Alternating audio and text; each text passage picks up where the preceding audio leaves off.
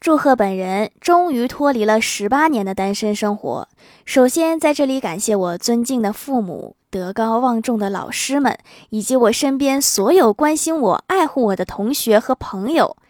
现在进入第十九年的单身生活。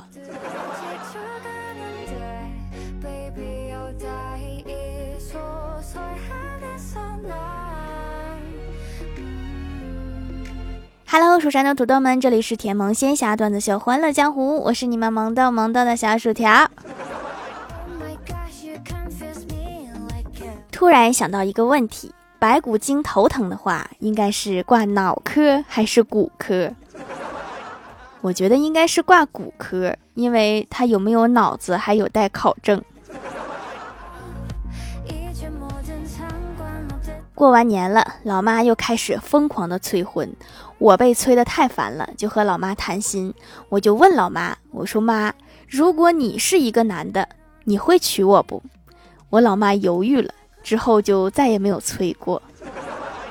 虽然我赢了，但是好像开心不起来呀。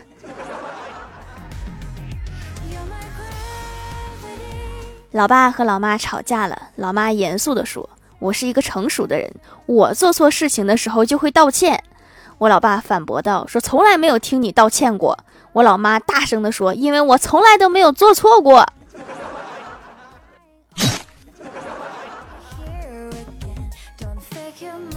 我哥去相亲，后来对媒人说：“姑娘长得还可以，就是有点胖。”媒人笑着说：“胖点怕什么？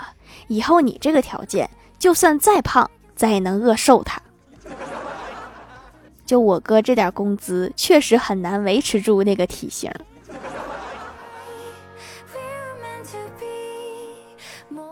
之前去旅游，进入景区，我就问旁边的导游：“我说您经常来这儿吗？”导游说：“对，一年好几次。”我就继续问：“我说那您能告诉我哪一个旅店最好吗？”导游说：“就是那边那个凤凰饭店。”我高兴地说：“我说您总是住在那儿对吗？”导游连忙否定说：“不。”别的店我都住过了，只有那家店没住过，全都住过，就没有一家好的是吗？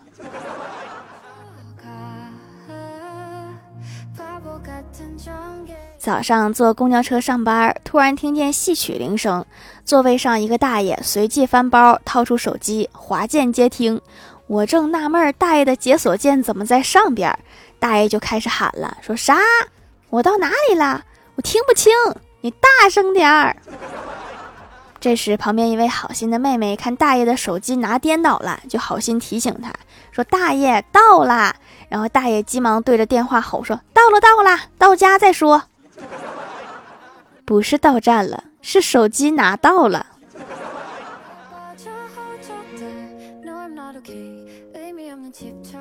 周末，我哥正在家躺着，他朋友突然给他打电话说：“在哪呢？今天有事儿没呀？”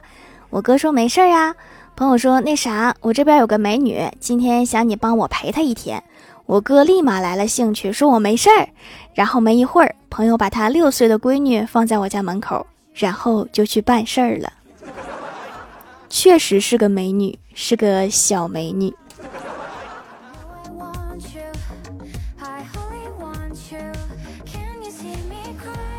李逍遥刚到公司，就高兴地跟我们说，在公交车上给小朋友让座的时候，被别人叫哥哥而不是叔叔，好开心呐！小仙好奇地问了一句，说怎么叫的呀？李逍遥高兴地说：“他说大哥，谢谢你给我孙子让座。”我有点好奇，这个人多大呀？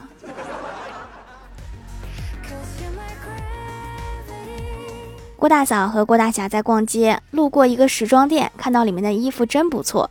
郭大嫂就对老公说：“这家衣服真漂亮啊，咱们进去逛逛吧。”郭大侠说：“逛什么逛？这种店里的衣服超级贵，你带钱了没有？”郭大嫂一看钱包没有多少钱，就说没有。郭大侠一下就乐了，说：“那走进去逛逛，只要不消费，随便逛。”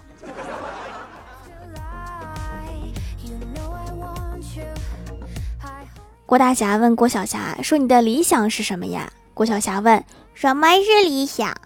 郭大侠就解释道：“就是说你想成为什么呀？”郭小霞很认真的想了想，说：“我想成为妈咪，因为变成妈咪就能揍爸比啦。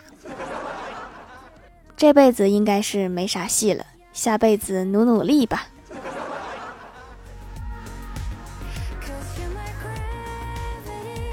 今天捡到一个白色苹果手机，后面贴着标签儿，上面写着：“你好，如果你捡到了我的手机，请联系我，我的电话是幺八三叉叉叉叉叉叉。”拥有雷锋精神的我，按照上面的号连续打了两次，都占线。他留的不会就是这个手机的手机号吧？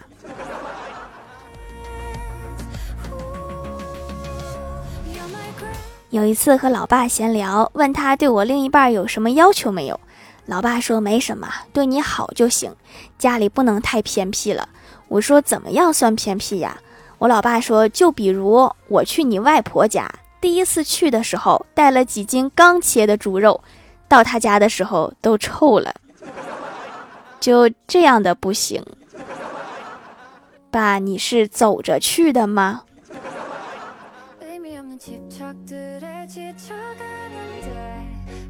前几天回老家，遇到一个高中刚毕业的弟弟，我就问他高考考得怎么样啊？多少分啊？考到哪儿去啦？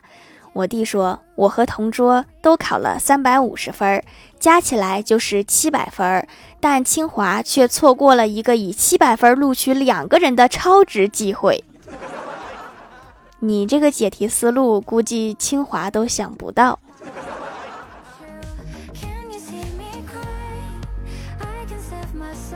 我家附近小吃店的老板在饭点儿的时候特别像一个大宗师。只见他扫一眼熟客们，气定神闲，如流水一般吩咐着服务员：“三号桌的客人爱吃泡菜，加一碟给他。蓝衣服那个如果点清炒白菜，就不要放花椒。门口那桌点了牛肉，不放香菜。”说着这些话的老板慈祥而温暖地看着食客，简直就如老农民看他养的猪一般。这个老板开店是走心的。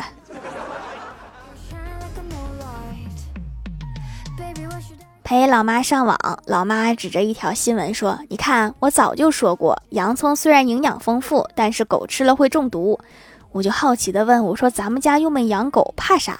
我老妈看了看我哥，又看了看我，沉默了一会儿说：“不敢冒险，等你们有对象了再说。”单身狗不算吧。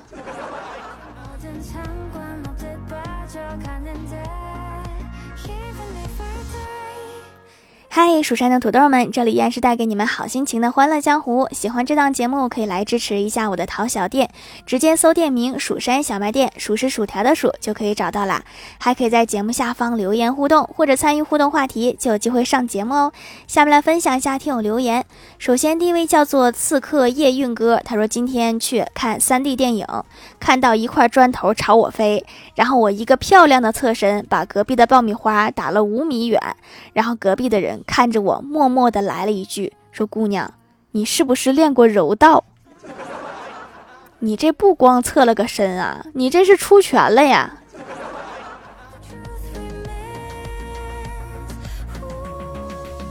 下一位叫做八重神子的喵，他说留条段子：今天和大爷下象棋，我输得一塌糊涂，只剩下帅了。我大喊：“我说啥都没了，只剩下帅啦。”后来我的帅也被大爷吃了。我又大喊啊！我帅死啦！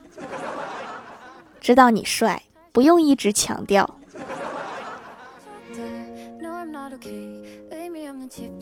下一位叫做彼岸灯火，他说幼儿园老师今天打来电话，说我家小孩有吹牛的毛病，说我们家有十辆车。我急忙问老师，我说我家有二十辆飞机、十五架游艇、三十个保姆、两千个保镖，我儿子说了没有？原来这个吹牛的毛病是祖传的呀！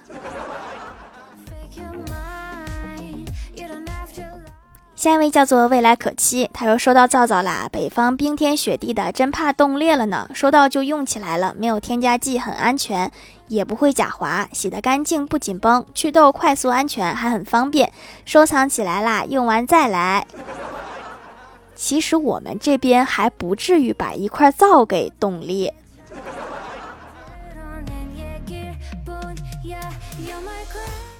下一位叫做派对客阿派派，他说：“老师问郭晓霞如何切三刀把蛋糕分给四个小朋友。”郭晓霞说：“砍死两个小朋友，然后再把蛋糕平均分成两份儿。”这个气氛好像突然变得恐怖了起来。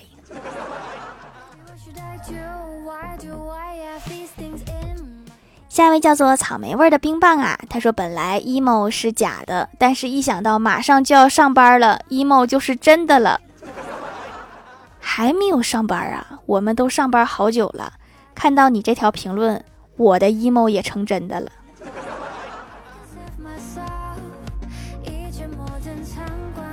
下一位叫做于波波，他说西瓜肉多等于西瓜籽多，但西瓜籽多就等于西瓜肉少，所以西瓜肉多等于西瓜肉少。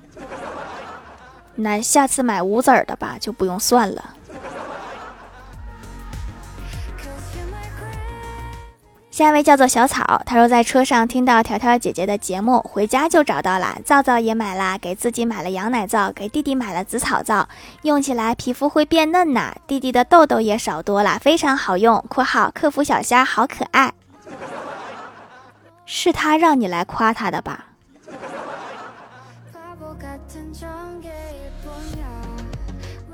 下一位叫做蜀山派施一光，他说：“条，我要改名啦，我原名叫普通女孩施一光，别忘了我哟。”哦，现在不普通了，改成蜀山派的了。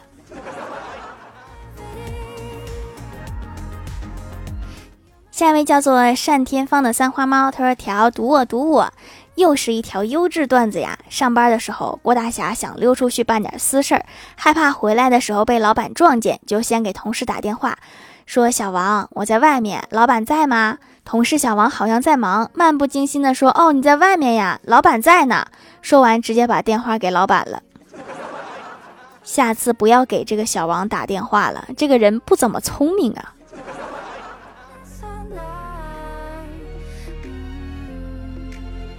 下一位叫做想进后宫的小喵，他说：“条啊，发现一个秘密，只要我想什么，但现实却和我的话黑白分明。呸，是反客为主。呸，是颠倒黑白。哎，我的语文白学了。算了，举个例子，每次发段子，只要想被条读，无一例外都没有被读，所以我决定这一次我要想，不要读我，不要读我。”我读这个就是想显摆一下我的词汇量。你说的那个词应该叫事与愿违。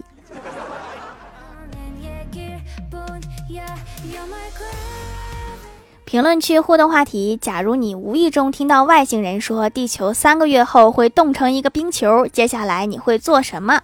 蜀山派靓丽土豆精说：“我会听冷笑话，提前练习抗冻。”那听我这个节目还是很有效果的。上甘玉说：“我被冰封起来，是不是可以活得更久啊？”这个理论上应该是你存在的更久，而不是活得更久。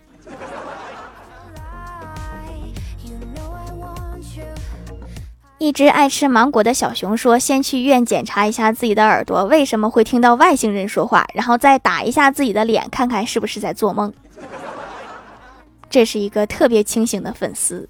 我觉得应该颠倒一下，先打一下自己的脸，看看是不是在做梦。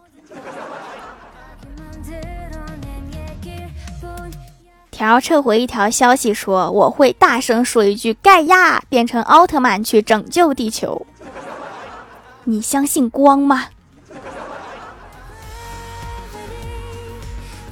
想进后宫的小喵说，在地球变成冰球之前，多准备一点冰棒的原料和很多很多冰棒的模具，然后就等着它们全都冻上，在冰球化掉之后，靠卖冰棒发家致富。真到那个时候，可能大家需要的不是冰棒，而是暖宝宝。